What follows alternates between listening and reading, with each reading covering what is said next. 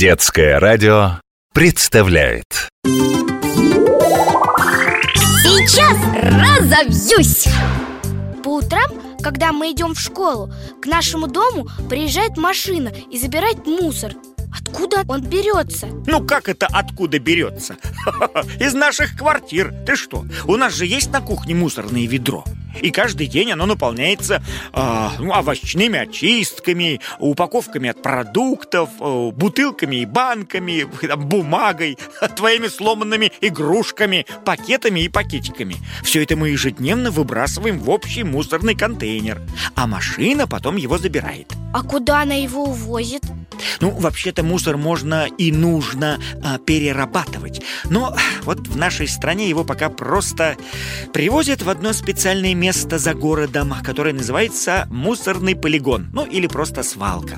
Это значит такая глубокая яма, в которую укладывается мусор, а, пересыпается слоями земли и утрамбовывается.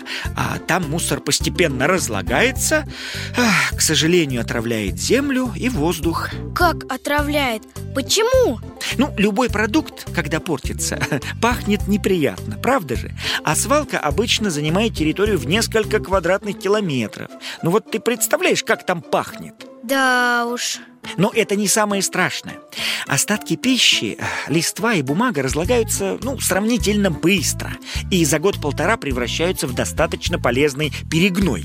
А даже железо очень медленно, но ржавеет и разрушается. А так природа очищает как бы сама себя. А вот с синтетическими материалами, ну, просто беда. Человек специально их придумал, чтобы они были прочными и не портились. Вот они прочные и не портятся, ну то есть не разлагаются. И брошенные в лесу обычная пластиковая бутылка или, например, целлофановый пакет будут лежать в земле веками. Да, так и оставаясь мусором. Так что же делать? Нужно серьезнее относиться к мусору.